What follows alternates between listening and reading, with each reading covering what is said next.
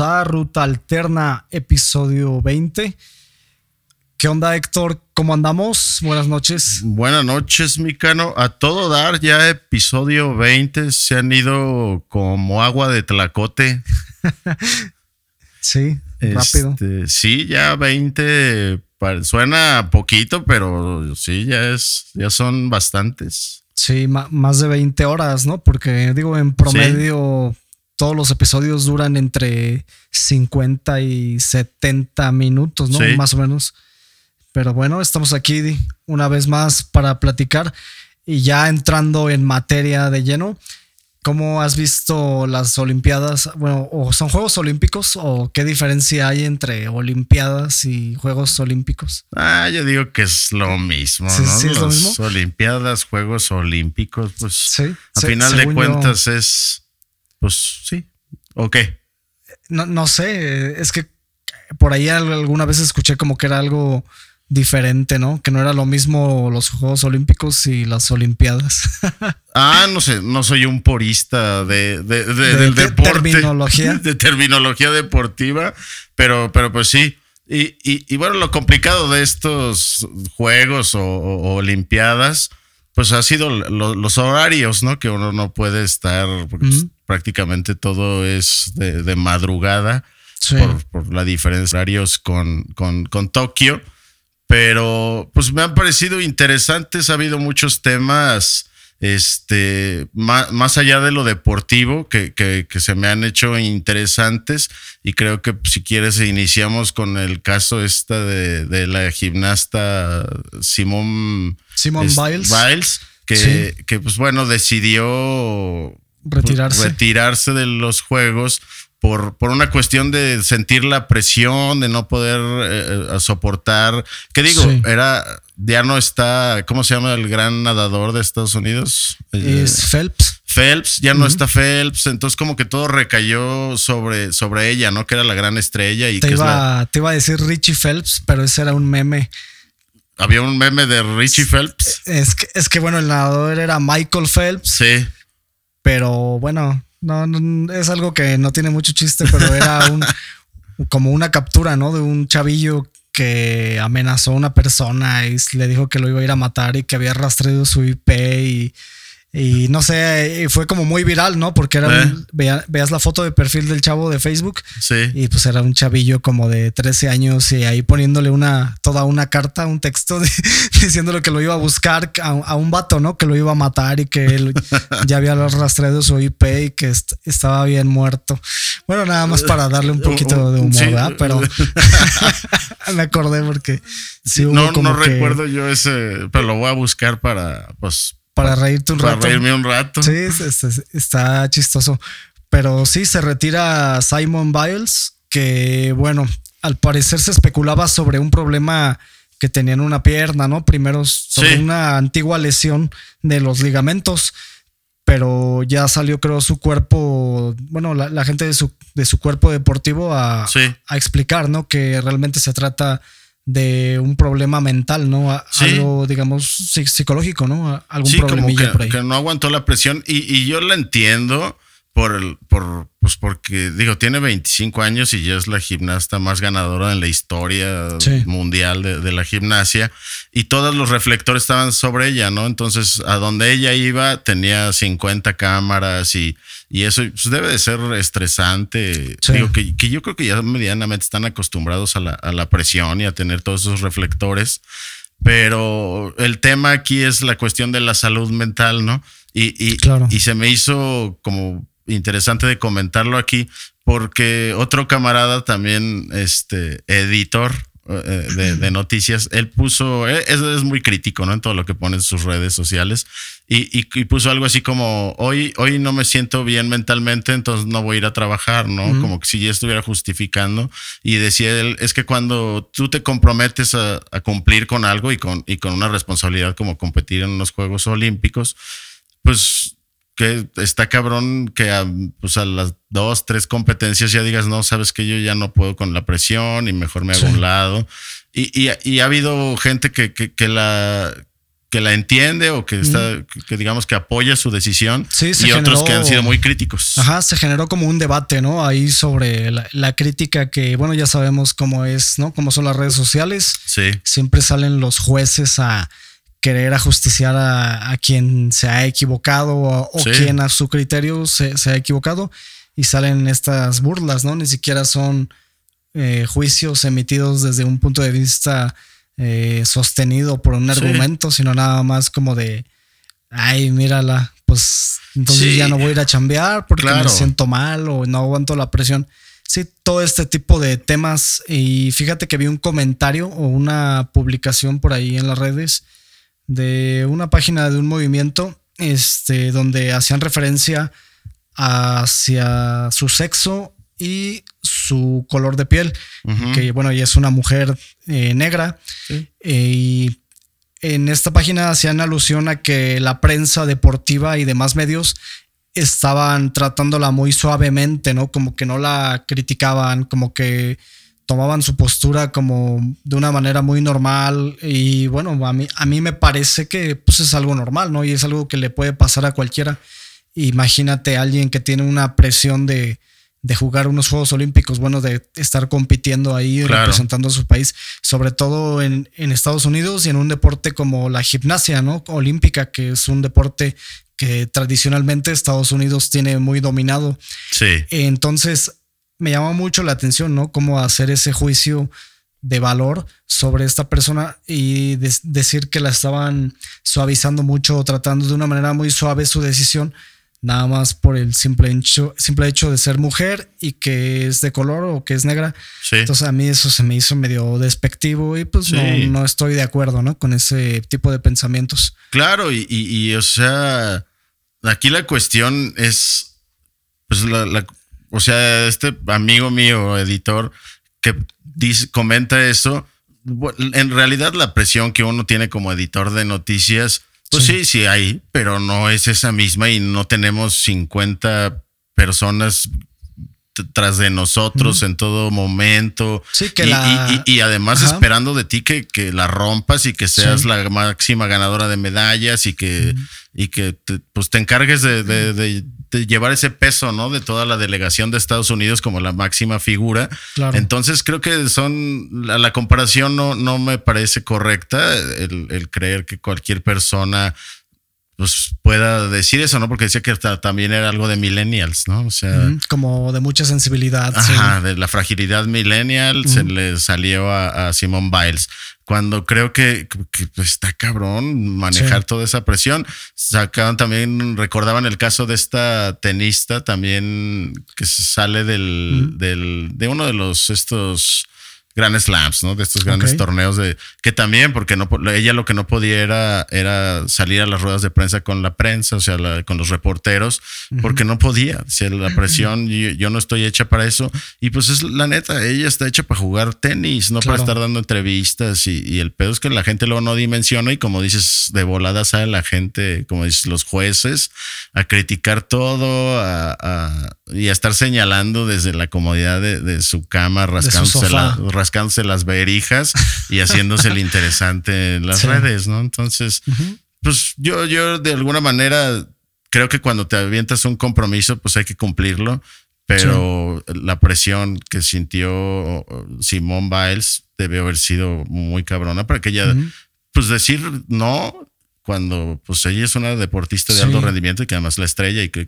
yo creo que si hubiera seguido, hubiera logrado controlar esta presión, hubiera ganado todo. Y hay que recordar también que la historia de Simone Biles no, es sencilla, ¿no? O sea, su papá la abandona desde niña, luego abusan sexualmente de ella el doctor de, la delegación de Estados Unidos, que se hizo un caso muy famoso y por ahí ya está en un documental.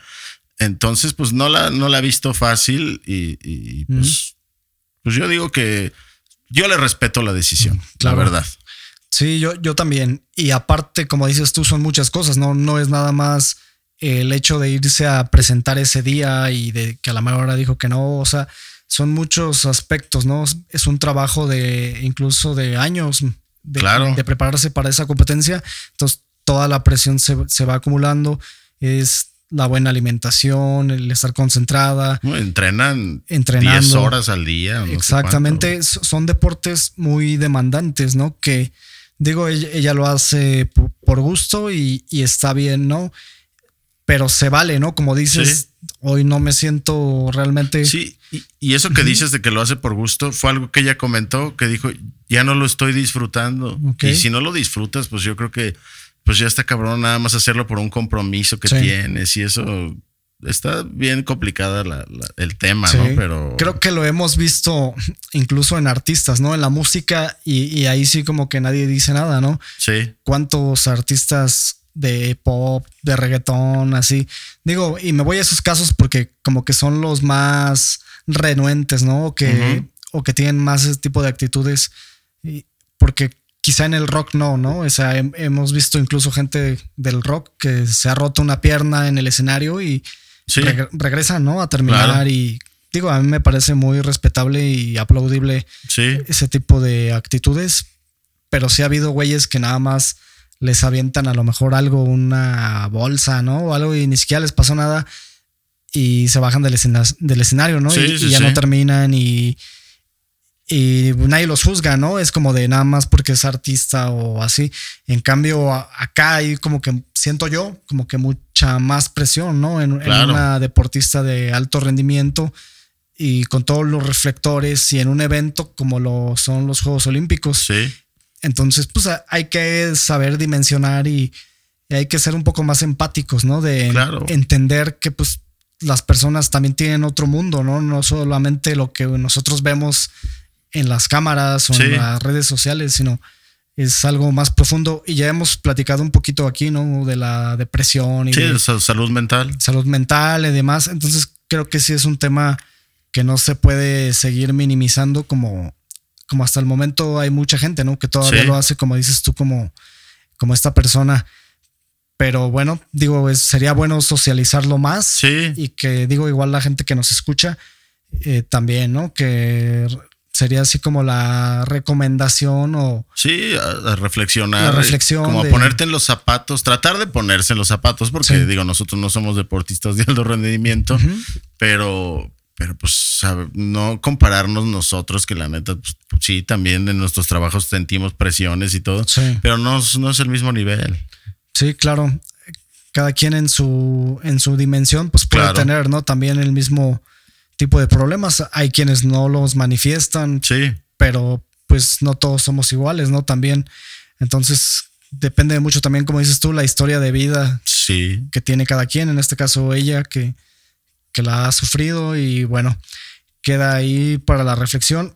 También hubo ahí otro tema que se hizo viral sobre la clavadista mexicana que, que no lo había visto, ¿verdad? Y lo, lo vimos hace ratito. Sí, sí, fue, eh, fue hoy en la madrugada, digamos de Arancha, no me acuerdo si es Arancha Gómez, no me recuerdo bien el apellido. Pero bueno, a la hora de tirarse un clavado, se equivoca a la hora de, pues, de cómo pisar en el trampolín. La verdad, no, no, sé yo mucho de clavados tampoco.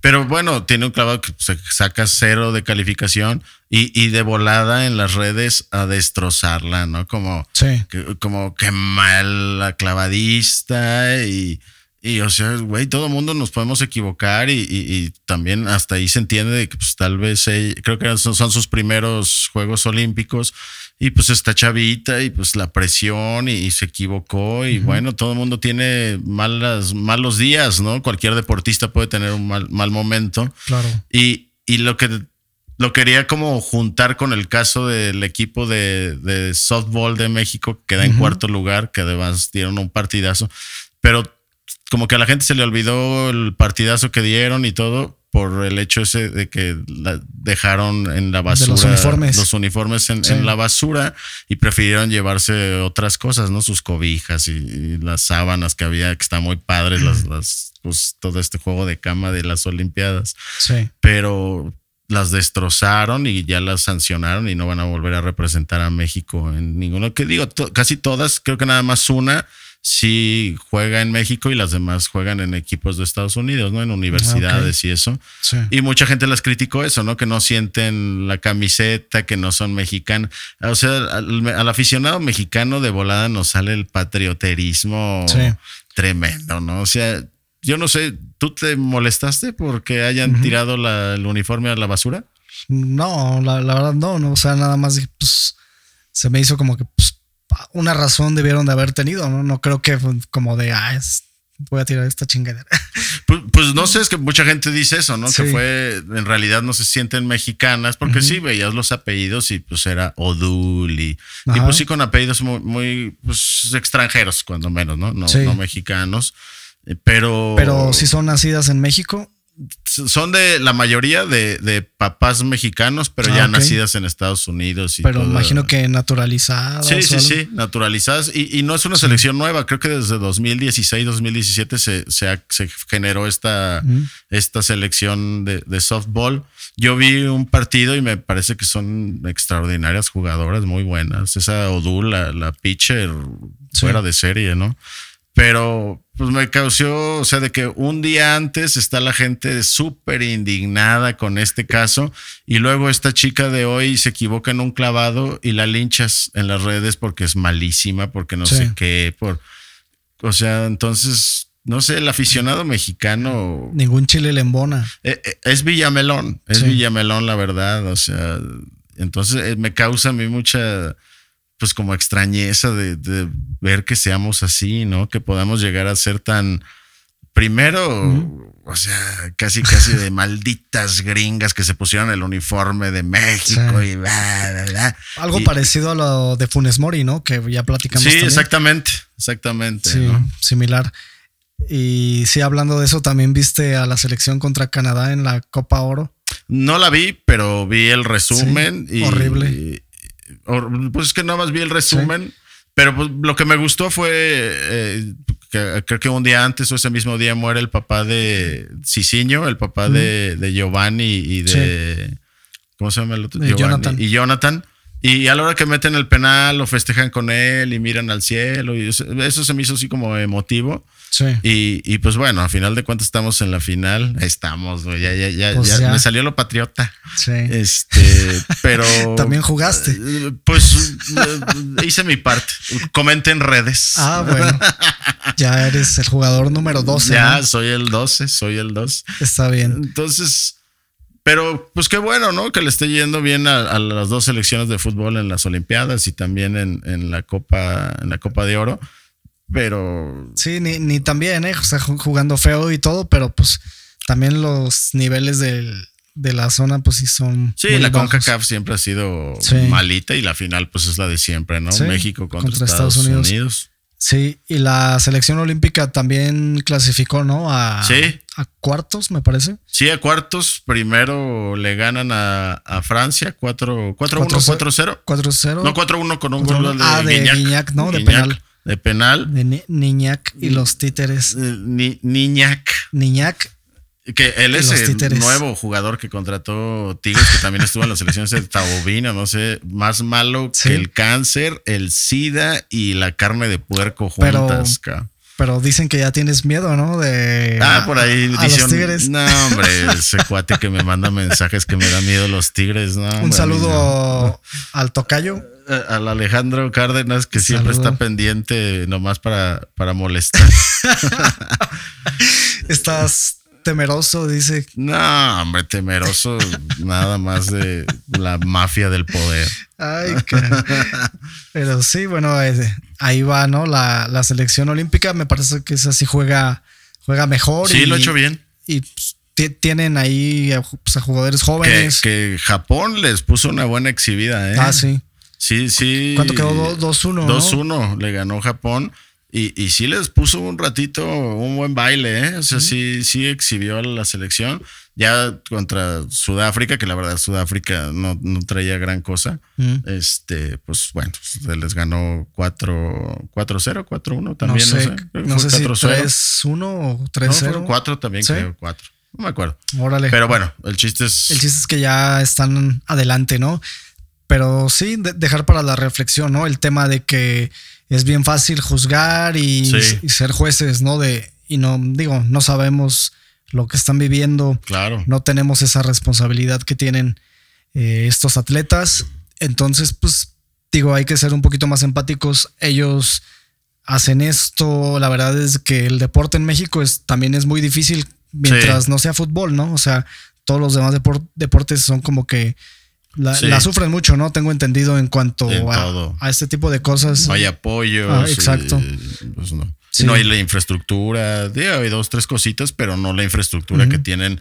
O sea, un país como México debería de tener una mejor infraestructura porque pues somos un chingo y además pues muchos quieren hacer deporte, ¿no? sí, y no nada más del fútbol, ¿no? Digo que pues, a, mí, sí me gusta, ¿no? Me gusta, es el deporte favorito y, y yo sé que el deporte es por eso, ¿no? El fútbol es el más popular, el que genera más rating, el que genera más ingresos y que más patrocinios se meten. Pero digo, algo se pudiera hacer, ¿no? Con los otros deportes para también sobresalir, ¿no? Y mejorar la infraestructura y la preparación de los atletas. Sí. Pero sí, así las cosas.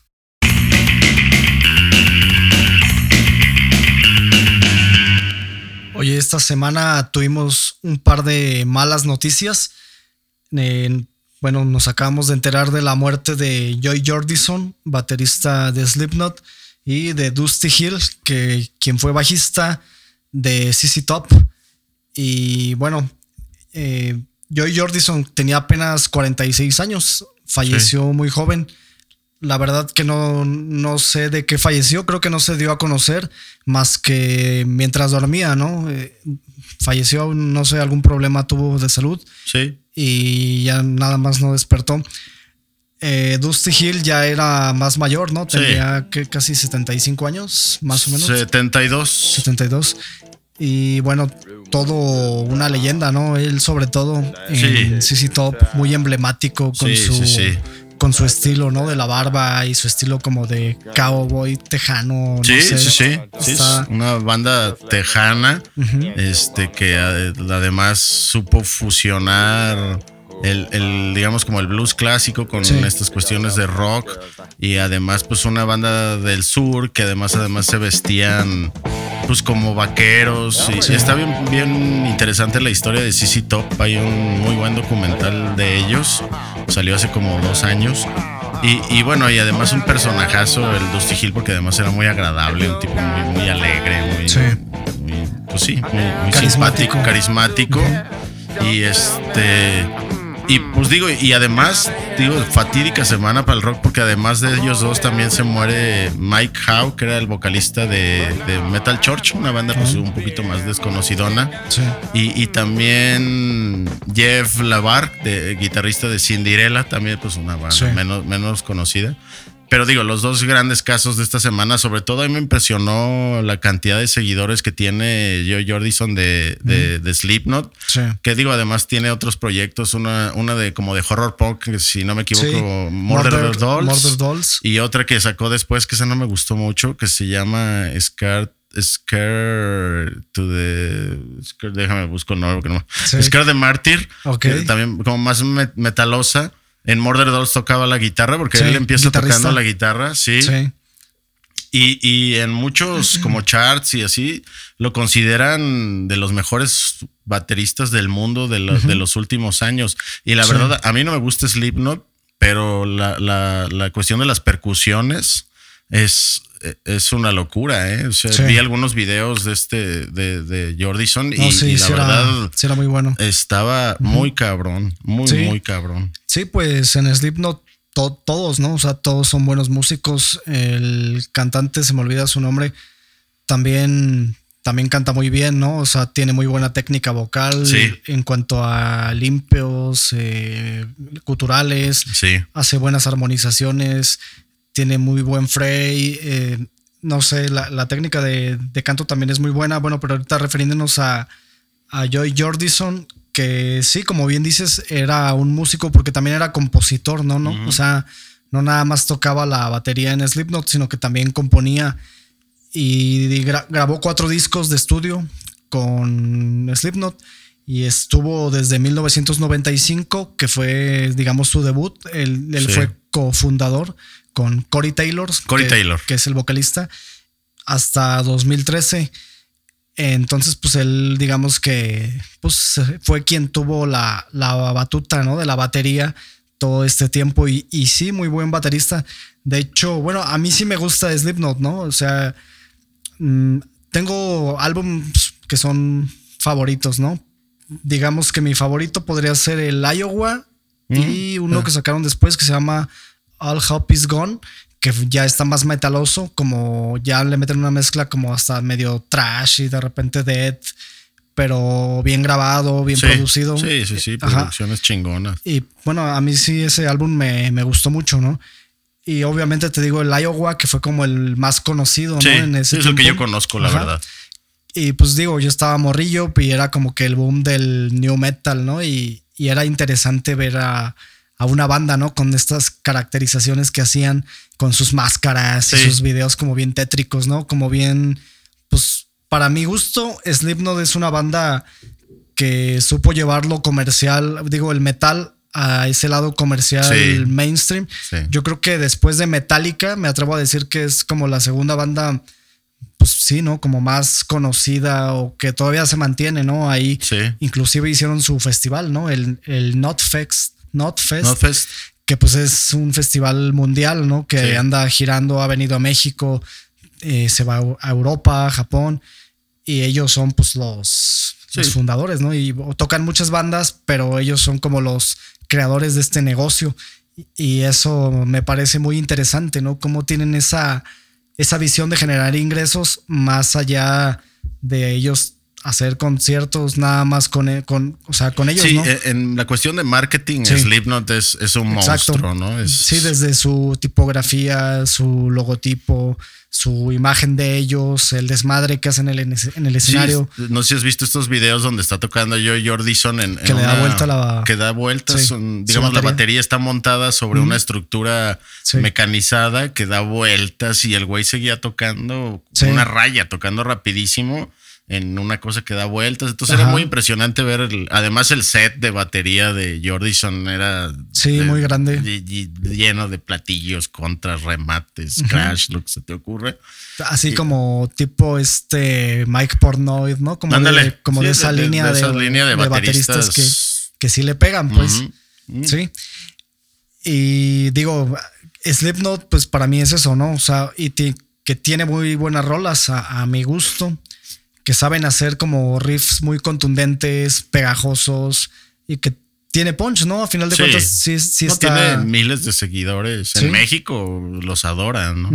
Sí, siempre que, bueno, que han venido, eh, pues es como sold out, ¿no? se, llena y, tocan hasta varias veces porque pues es una banda como muy grande. Sí. Creo que como al lado de Korn vienen siendo como las de las dos bandas, ¿no? Que también están ahí como bien gigantescas y que salieron como en la misma época. Sí, y que digo, no sé si sea cierto, a lo mejor tú sabes más que yo de eso, de cómo lo despiden de la banda a Joe Jordison, así al estilo de cómo despide el Real Madrid a sus jugadores, así por la puerta de atrás, una patada en las nalgas y sáquese. Estaba viendo que, pues según esto, lo que se cuenta ahí, la historia de cómo lo, le dicen, sabes que ya no formas parte de Slipknot, que llega un, llega un tipo y toca en su casa y, le canta una canción diciéndole ya no formas parte de Slipknot y, y esto es verdad y era como, como un rapcito, haz de cuenta. Y, pues ahí, porque le, como él ya empezaba a tocar con estos de Scare de, Scare de Marither y, con Murder Dolls, que como que ya se estaba enfocando más en esos otros proyectos, que tal vez tenía más libertad creativa en esos otros dos, porque pues él era el, el importante, ¿no? Era el conocido. Y, que por eso lo, lo, corre, ¿no? No sé. No me la sabía, ¿eh? Sí. la verdad no. Que fue algo así como, pues sí, una patadilla ahí en las nalgas y sáquese. Entonces me, medio mala onda de, de Corey Taylor y, de los demás integrantes de sacarlo de esa forma.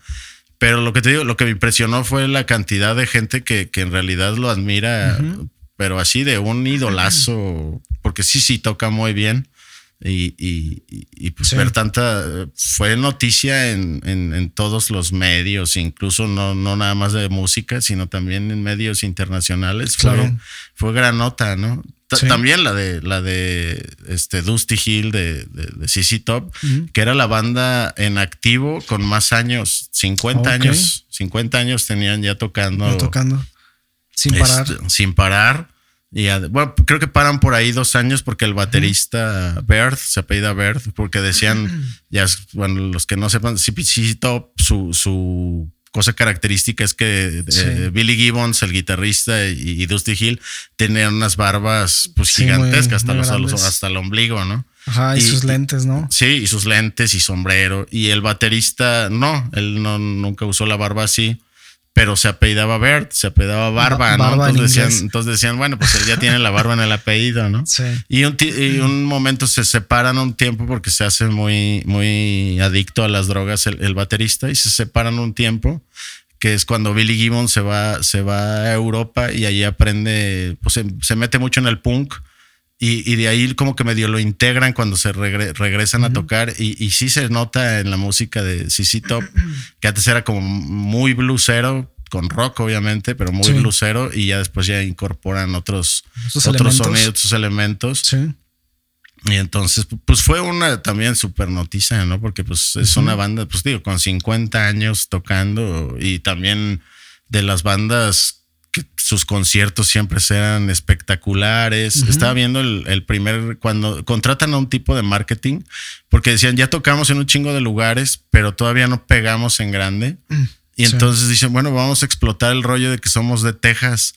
Y, contratan a un, granjero que sabía domar animales y eso. Y él hacen una gira que, se llama, no me acuerdo qué, Texas. Mm. Una, teja, una, una gira de conciertos muy, muy larga y muy grande pero en el escenario había un búfalo, había cuervos y tenían animales ahí en el escenario. Entonces fue lo que sí ya los llevó a, otro nivel y, y pues tocaron en, todos lados, le abrieron a, los Rollings y, bueno, pues ya los eran top, ¿no? Pero, pero bien, bien interesante la, historia de, de CC Top y, de, Dusty Hill, que además tocaba, tocaba muy bien. No sé si, si tocaba el bajo chingón, pues. Sí, Aparte es un trío, ¿no? O sea, ajá, nada más bajo, batería y guitarra.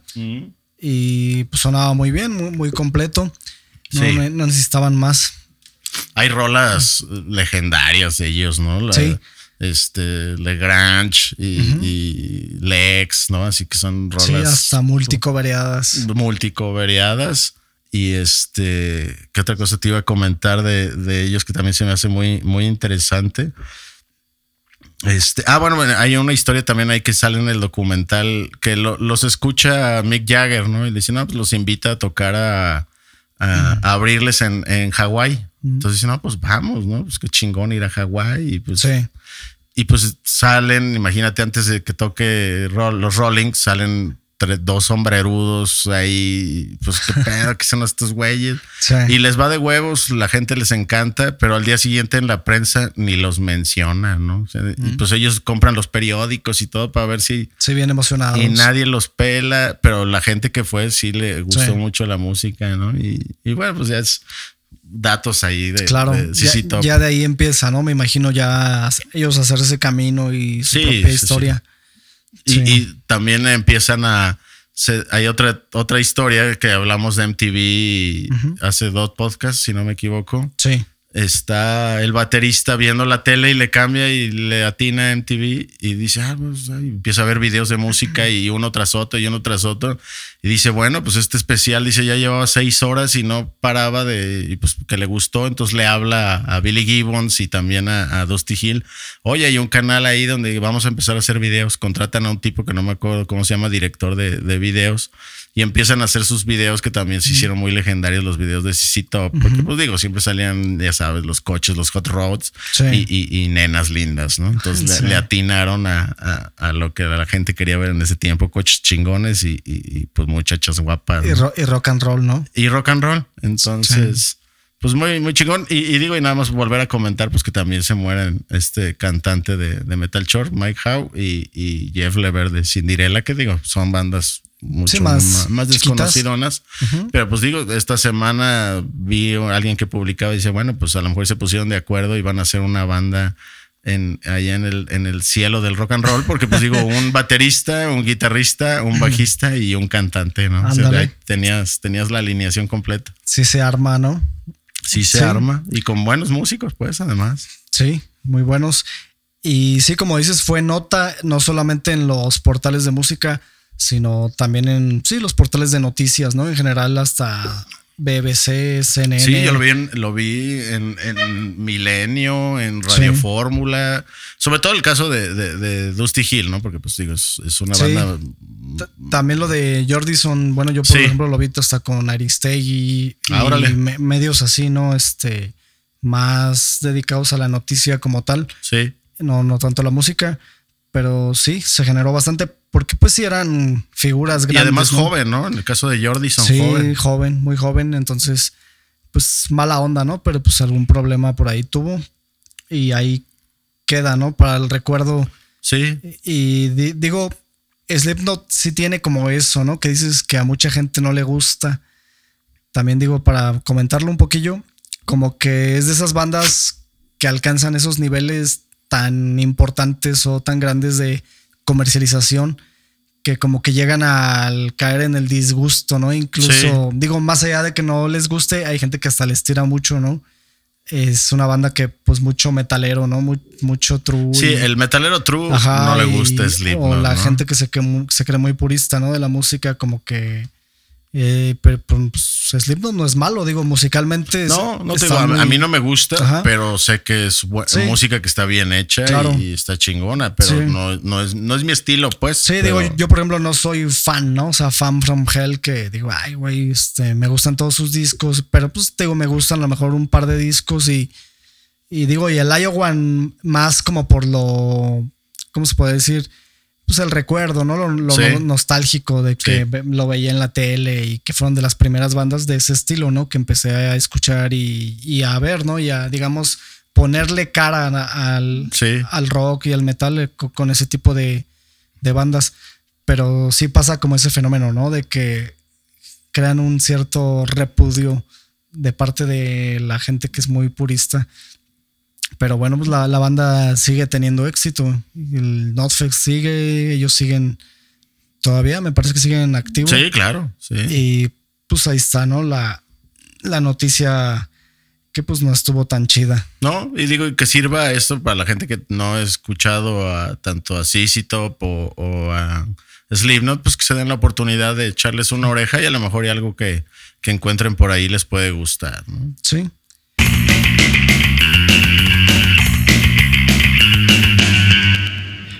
Oye, ya pasando a otro tema, en la semana estuve platicando, estaba platicando con mi novia, ¿no? Y llegamos a un punto en el que hablamos del minimalismo. Y fue un tema que yo te sugerí, ¿no? Que, que, platicáramos. Pero bueno, el minimalismo existe, digamos, en diferentes ámbitos, en diferentes ramas. Sí. El minimalismo como estilo de vida, fuera de lo que nosotros más o menos platicamos que también existe en, hasta en género de, bueno, no en género, sino como en una... Un estilo de musical. Estilo, una tendencia musical, incluso artística, ¿no? También que, bueno, ya hablando de lo estético y también como decorativo, ¿no? También que es otra de las vertientes que digo, no, no me metí mucho ahí, pero creo que ese minimalismo es muy caro porque hay como piezas, ¿no? Como muy especializadas y y tengo entendido que hay gente que gasta millones, ¿no? O miles de dólares en poner un cuadro, ¿no? Que es muy minimalista. Digo, todo lo contrario al minimalismo del que nosotros más o menos queríamos abordar, ¿no? Como el estilo de vida. Sí. Que pues básicamente es, podemos decir que es una filosofía de vida, un, estilo de vida, un pensamiento que se centra en pues, economizar recursos, digo, de en cuanto a todo, ¿no? No solamente materiales, puede ser en cuanto a tu ropa, en cuanto a incluso, incluso tu consumo, tu consumo de información, llámese Netflix, series, televisión, redes sociales.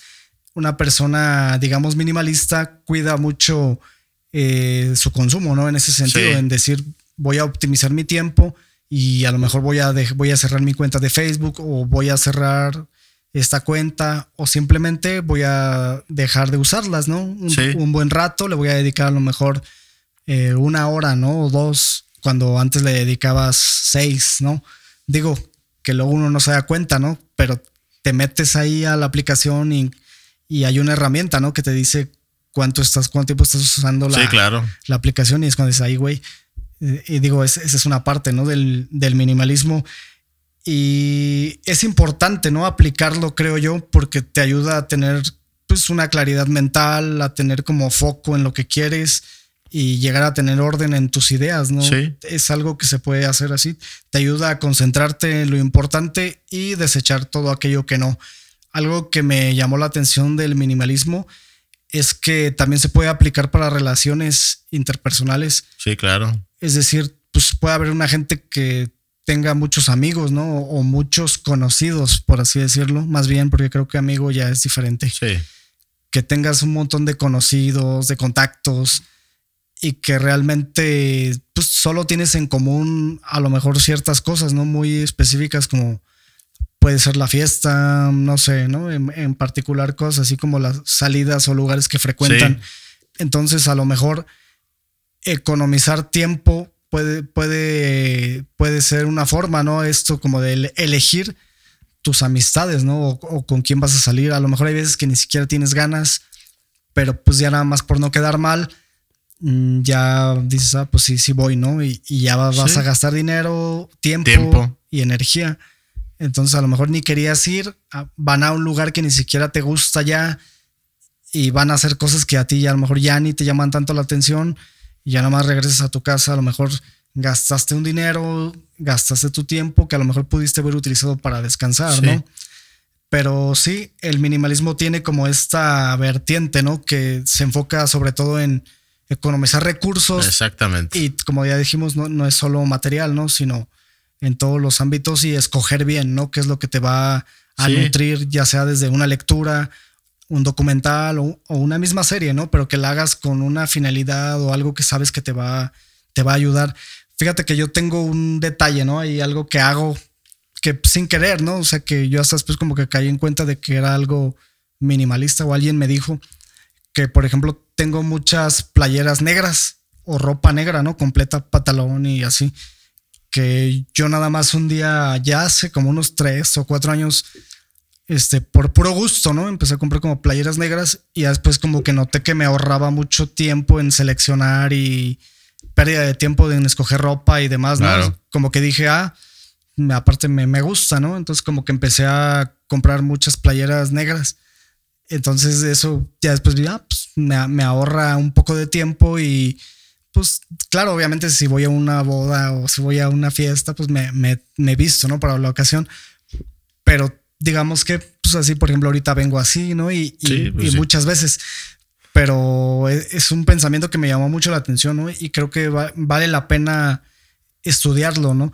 No llenarte de cosas, ¿no? De cachivaches, de dispositivos. Sí, ahorita que estaba, cuando me propusiste el tema del minimalismo como, como forma de vida, pues dije, bueno, un coleccionista no puede ser minimalista, mm. ¿no? Por este, y estaba eh, leyendo un tipo que decía mm. que hay gente que se avienta, creo que no me acuerdo si él hablaba hasta de 60 horas al mes en, en, estar limpiando su casa, porque pues digo, tiene un chingo de cosas y ahí se está ahí limpiando.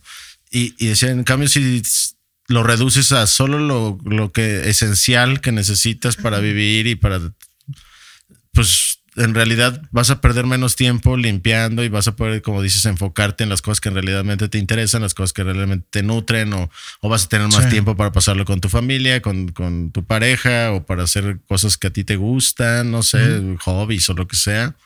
Entonces a mí el minimalismo me llamó la atención. Yo no sé si podría yo ser un minimalista. Coincido contigo en la ropa negra, pues sí, yo también prácticamente mi ropa es negra.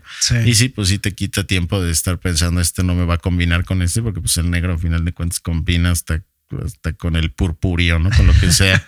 Y este...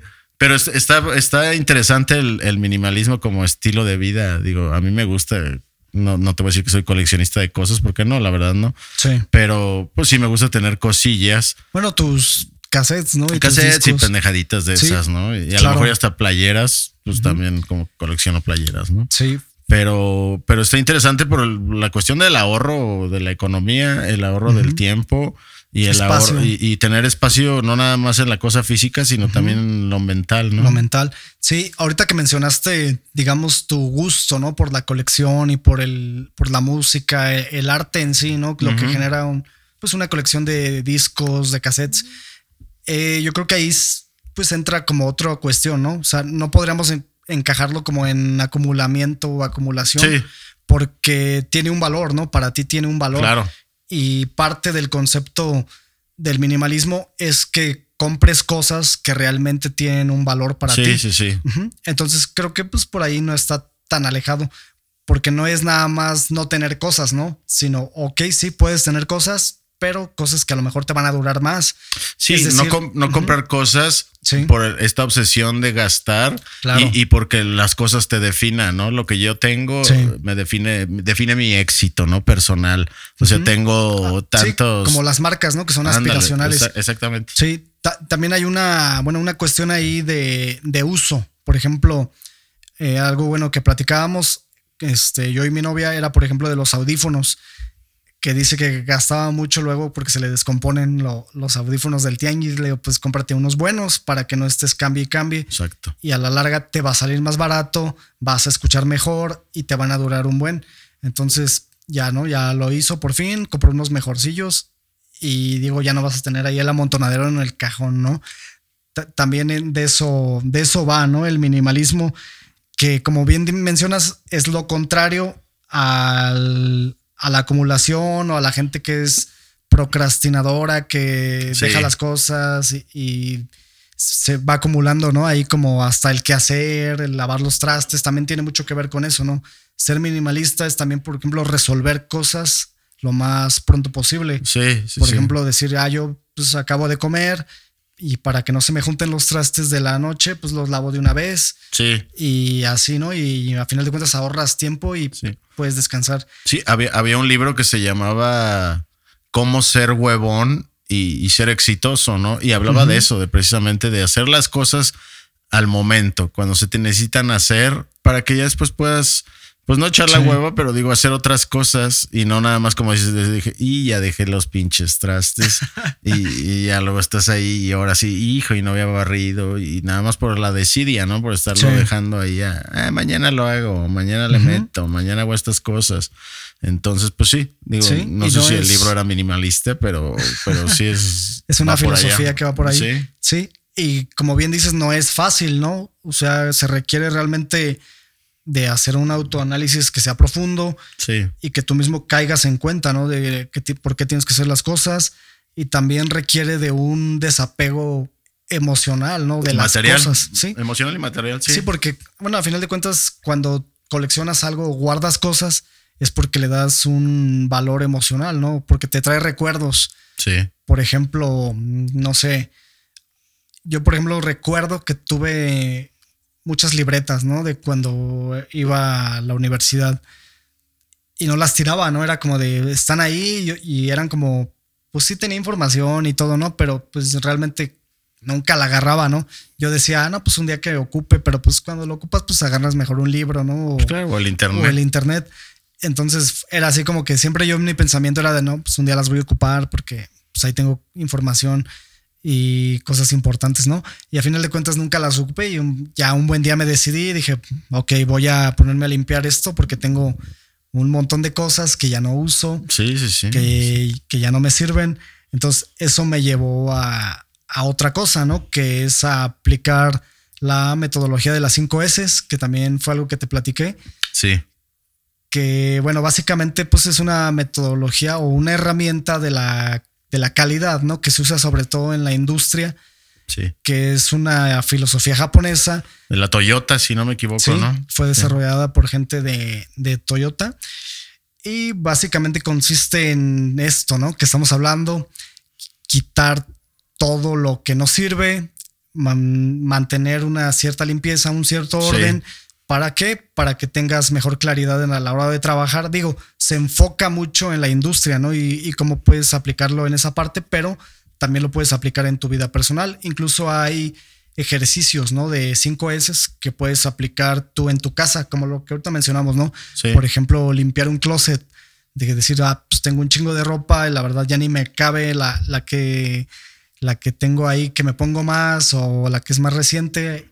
Entonces ahí consiste en lo siguiente, son cinco S que son clasificación, organización, limpieza, estandarización y seguir mejorando o mejora continua, que básicamente consiste en eso, ¿no? En organización, pues obviamente, o más bien clasificación, clasificación. separar, ¿no? Como ya dijimos, lo que ya no me sirve.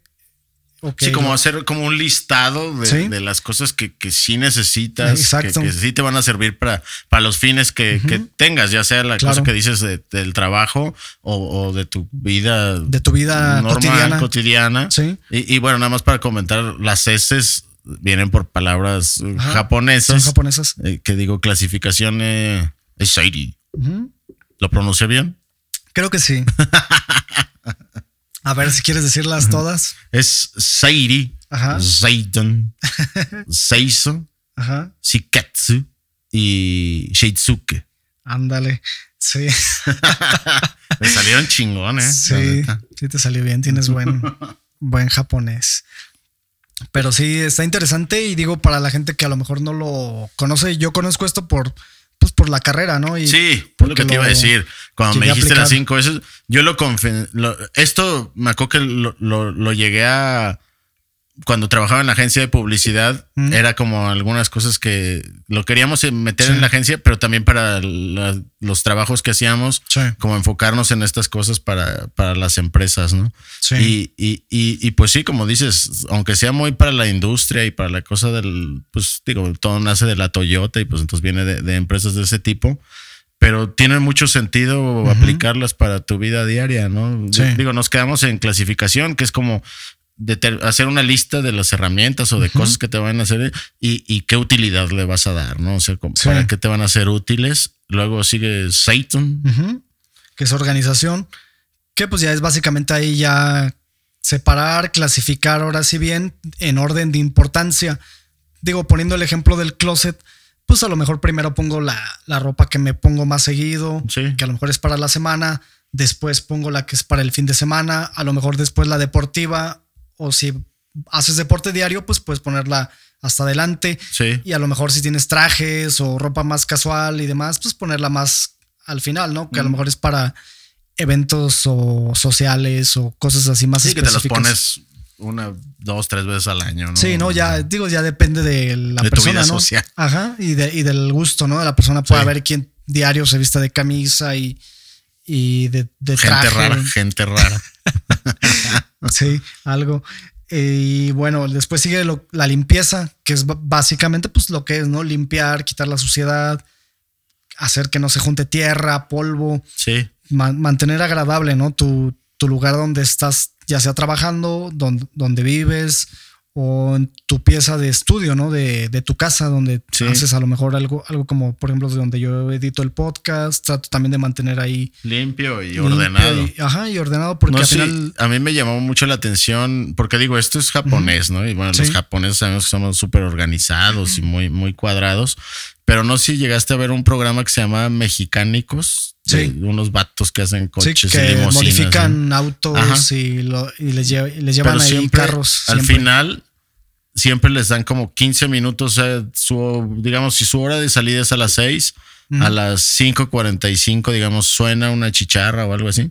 Y esos últimos 15 minutos son para eso, para limpiar todo tu desmadre, porque ya sabes que luego los talleres mecánicos son un desmadre. Para dejar todo organizado. Y, lo dejan todo de huevos, ¿no? O sea, eso, pues la verdad es que tiene mucho sentido. Claro. Eh, digo, en lugares donde se usa mucha herramienta, donde hay mucho pues, pedacera y todo eso, carpinterías y eso que. Y además, si uno llega como cliente o, como un socio comercial a llegar a un lugar, que llegues a un lugar ahí todo, todo puerco y todo, desorganizado. En cambio, llegas a un lugar donde ves y las herramientas todas bien colocadas, todo limpio. Incluso dentro de esto, de las 5S y de, sí, sobre todo de esto y de la calidad, hay una, mm, ¿cómo se llama? Podemos decir, sí, una parte donde te sugiere que, que marques, por ejemplo, en un escritorio, en un cajón, marques con un plumón donde, o con una cinta, donde va a ir la engrapadora, ¿no? dónde va a ir, para que todo siempre esté ahí. Y fíjate que eso yo ya lo había visto. Eh, digo, cuando yo era chico, cuando salí de la prepa, pues yo no estudié luego, luego, ¿no? Eh, trabajé un tiempo en un taller de hojalatería y pintura, que era de, mi abuelito, y él tenía muy bien organizado su taller. Tenía la, sala de herramientas o el cuarto de herramientas eh, así, ¿no? marcado, tenía como un triple donde tenía como unos claro, clavos, unos hoyitos y tenía todo ahí marcado. Entonces yo veía las herramientas. Yo, yo la verdad no sabía muy bien, ¿no? Y al principio las ponía donde fuera. Y ya ni porque estaba dibujado, No, pues es que estaba morro y me cagó, ¿no? Y me dijo, ¿qué no ves? Y, ya me explicó, ¿no? Y incluso las extensiones de, luz, ¿no? Que se usan para los diferentes aparatos. Las llaves, los dados milimétricos, las cajas, todo tenía un lugar, incluso estaba ahí, ¿no? Marcado.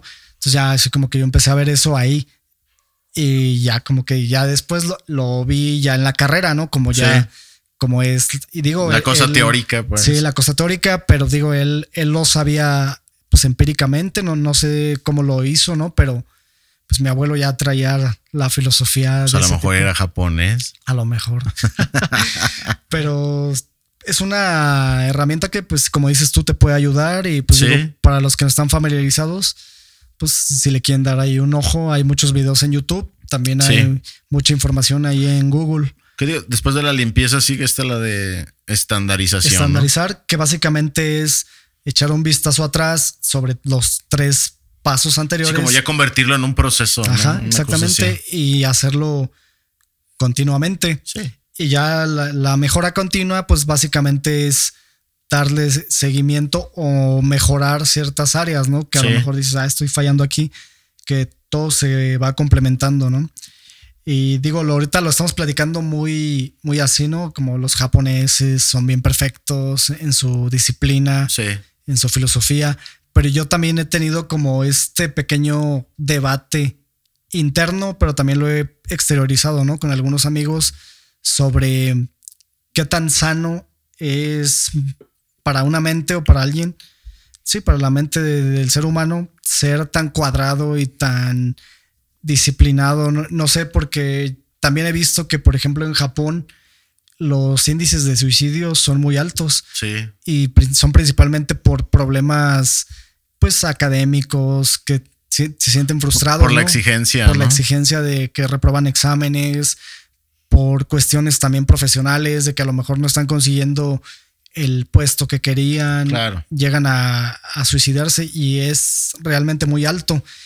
Y hace poco estaba viendo un podcast, bueno, digo viendo porque lo estaba viendo en YouTube, de un español, se llama The Wild Project, este podcast, y estaba platicando el, sí, el protagonista del, del podcast con una persona que vive en Japón y hablaban de, esto, ¿no? De cómo los japoneses son muy cuadrados en ocasiones, o más bien siempre. Y dice que eso le choca un poco, ¿no? O sea, es un choque cultural que él, eh, como español, tiene, ¿no? Cuando, cuando visita, por ejemplo, un restaurante, que son como cadenas, ¿no? Digamos un Burger King o McDonald's o llámese cualquiera. Comenta este tipo que, por ejemplo, vaya a un restaurante de este tipo y que digamos le dice, oye, quiero la hamburguesa tal, con doble carne y la chingada, nada más no le pongas los pepinillos porque no me gustan. Y le dice el, mesero, bueno, la persona que lo atiende, así como de, eh, no puedo quitárselos. pero ¿por qué? Si te estoy diciendo, no los quiero, porque me, aparte me dan asco, ¿no? O sea, que le dijo, no, lo que, voy a, lo que yo voy a hacer es que le voy a sacar su hamburguesa como es. Y ya usted se lo quita. Ya usted se lo quita y si quiere le traigo un platito y, le dice, güey, me da asco que tenga contacto con, porque le queda el sabor, ¿no? Ajá, y, y, así, ¿no? Cosas de ese tipo que son como muy cuadrados en sus procesos que no se pueden salir y que para él, por ejemplo, dice es muy desesperante, ¿no? Que decir, pues, es un problema súper simple, ¿no? O sea, no va a pasar nada, güey, no te van a correr por hacer eso y que tuvo que hablarle al gerente, ¿no? Así como que para autorizar eso y que a final de cuentas lo que hicieron fue que llegó ahí y que le llevó los pepinillos, y, pero no se los puso y que nada más los puso a un lado como para decir, pues sí te los dimos. Sí, sí, sí, para cumplir con el. Sí, o sea, es algo que hasta yo dije, ¿qué, pedo, no? Con eso. y digo, a final de cuentas, creo que sí, ser tan cuadrado, pues uno acá lo, lo hace como muy grande, ¿no? O, o lo vanagloria demasiado, creo yo. Sí. La industria, sí, sus procesos son perfectos, tiene unas metodologías muy chingonas. Claro que sí, ¿no? Yo sé que sí pero también hasta qué punto este tipo de pensamientos o de filosofías tan capitalistas pues promueven la desigualdad, el, el neo, neoesclavismo, le llamo yo, que realmente estas empresas pues son líneas de producción que no descansan, ¿no? Y siguen y siguen. Digo, una persona que a lo mejor es un ingeniero o alguien que tiene cierto puesto, pues a lo mejor pues trabaja y le va medianamente bien, ¿no? Pero el obrero, pues no, no percibe la misma suerte, ¿no? Y tiene que seguir trabajando. Entonces entra un poco también de lo que ya hemos hablado aquí, ¿no? Parte de la meritocracia. Sí, y, claro. Y demás temas ya un poco más. Que la verdad, supongo que el, nivel de vida del japonés, pues está por encima de, aquí de México, ¿no? Ah, no, sí, pero me refiero a que ellos cuando cuando exteriorizan sus empresas que las traen, pues traen sus plantas, ¿no? Claro. A, países de Latinoamérica eh, o a otros países asiáticos más, digamos, de economías más emergentes. Sí. Ah, pasa eso, ¿no? De que los sueldos pues, son, son malos. Digo, yo sé que a lo mejor allá no, porque la economía de allá tiene cierto nivel, ¿no? Ahorita que están estos pues ahorita que están las Olimpiadas allá, me tocó apenas ver un reportaje, ¿no? Que están como sacando varias cosas de, Japón, pues digo, no deportivas, sino como cosas del estilo de vida, ¿no? Y creo que tenían un rollo de 50 mil pobres. O sea, aquí es prácticamente la mitad del país pobres, ¿no? y, no sé si esa disciplina que, que, veo que te está molestando. No, no, no molesta, ¿no? Pero. Pero digo, creo que no, no sé cómo decirlo, como que fomenta ciertos pensamientos, ¿no? Como ciertas tendencias económicas. Sí, y esta, y esta visión de, no sé, a lo mejor, a ver, tú dices si le, atino a como la cuestión del éxito y estas ideas de soy exitoso solo si hago esto, o solo si genero esta cantidad de dinero. y, y, eso tal vez es lo que provoca lo que estás diciendo, ¿no? Tantos suicidios. Sí. Porque digo, hasta me acuerdo en, Yucatán tiene el, índice de suicidio más alto de, México. Y, la gente decía que era la cuestión de la pobreza al principio, ¿no? Y algunos que era una cosa cultural. Y, y hay, no sé, solo se suicidan los super pobres, ¿no? Se suicidan hasta clases medias. Entonces, no sé qué tanto, qué digo, culturalmente no somos iguales México y Japón, ¿no? Somos muy diferentes, pero sí creo que puede estar provocado por eso que dices, ese nivel de exigencia, esa cuadratura en sus formas y... Sí, sobre todo eso, ¿no? Que como que, o sea, es como muchas horas, ¿no? También de estudio, muchas horas de, de trabajo, de producción. Sí. O sea, yo sé su, su filosofía, digo, ancestralmente es más o menos así.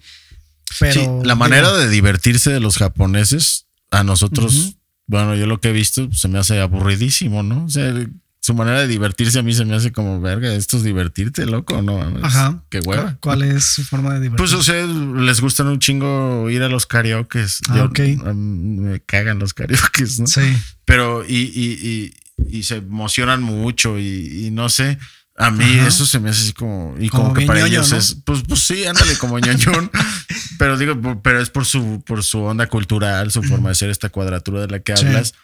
Pues salirse un poquito de esa caja, como que ya les genera un poco de dopamina. Sí, y además el, japonés, digo, ya nos fuimos por todos lados, ¿no? Pero el japonés a mí siempre se me ha figurado como que siempre ha querido ser el Estados Unidos de, Oriente, de, ¿no? Ya de Asia, ¿no? de Asia, o sea, ve sus construcciones, sus caricaturas con unos ojotes cuando pues no tienen ojotes, ¿no? Entonces, siento que después de, Pearl Harbor y eso, como que han intentado ser Estados Unidos, como que aspiran mucho a ser como Estados Unidos, con su estilo, porque sí, sí, sí tienen una cultura pues, este, milenaria y, sí. tienen, sí, tienen una historia cultural muy, muy rica. Claro. Pero sí se me hacen así como muy, muy agringados, pues, ¿no? y, que, que, sí son una chingonería, ¿no? En cuestiones tecnológicas. y, y digo, lo han logrado pues, en gran parte por, por esa cuadratura de disciplina. disciplina y el pensamiento que tienen. Yo creo que habrá sus excepciones, ¿no? Digo, si habrán a lo mejor gente que no es así, o sea, muy, Ah, no. Yo recuerdo un, iba mucho allá a, Mérida un, un, periodista japonés que era muy amigo de, de, un, de un periodista con el que yo trabajé. Se llamaba Akira Watanabe si me está escuchando, porque sé que lo escucha mucho este podcast en Japón. Entonces espero que si me está escuchando Akira. Y Akira era un desmadre, güey. O sea, sí, borrachazo y le encantaba echar desmadres. O sea, me encanta venir a México porque aquí en serio que me vuelvo loco y me la paso súper chingón. Entonces, como que sí hay, como dices, hay de todo, ¿no? Sí, eso, fíjate que eso lo he escuchado mucho con gente que conozco o que he conocido que trabajan en industrias japonesas o que tienen relación y que los fines de semana siempre, pero siempre se van a poner una peda. Se van a algún lugar y toman mucho tequila o mucho mezcal, ¿no? Y, que les encanta. O sea, y ya, ya saliendo de ahí, ya estando en esta zona, pues como dices tú, son un desmadre y, o sea, como que sí se paran muy bien, ¿no? Eso y creo que eso está, está chingón. Sí. Pero bueno, ya cada quien tendrá su opinión. Digo, yo no digo que esté mal, yo nada más pienso que no es para todos, ¿no? Porque luego mucha gente lo, lo da como por generalizarlo, ¿no? Como de que tienes que ser así o no sé. Sí, sí, sí. Digo, hay gente que es disciplinada a su forma, ¿no? Y, hace cosas también sin tener que ser tan cuadrado. Sí, claro, diviértete, diviértete un poco. O sea, no todo es, no todo es cumplir con reglas y eso. O sea, es hasta peligroso ser así, para mi gusto. Claro. Y bueno, ya para ir cerrando este episodio número 20 de Ruta Alterna, pues nada más agradecer a quienes nos escuchan y pues invitarlos como siempre a que nos sigan en nuestras redes sociales. Estamos como Ruta Alterna Podcast en todos lados. Bueno, nada más en Facebook y en Instagram. Instagram. Y pues nada más despedirnos. ¿Quieres decir algo? No, nada, que, vale la pena mucho seguir, echarle un ojo a lo de las 5 S, sí. porque le puede ayudar a las personas en realidad a, tener una vida más organizada y por ende, pues más productiva y incluso hasta más feliz, si le quieres claro. llamar así, ¿no? Sí, es bueno, ¿no? Es buena filosofía. Digo, no estamos descartando todo lo de los japoneses. ah, no, no, no, ya, dijimos, hay cosas muy buenas. Y bueno, ustedes también seleccionen muy bien su información, todo lo que escuchan, todo lo que consumen y no dejen de consumir este podcast. Yeah. Adiós. Shitsuke.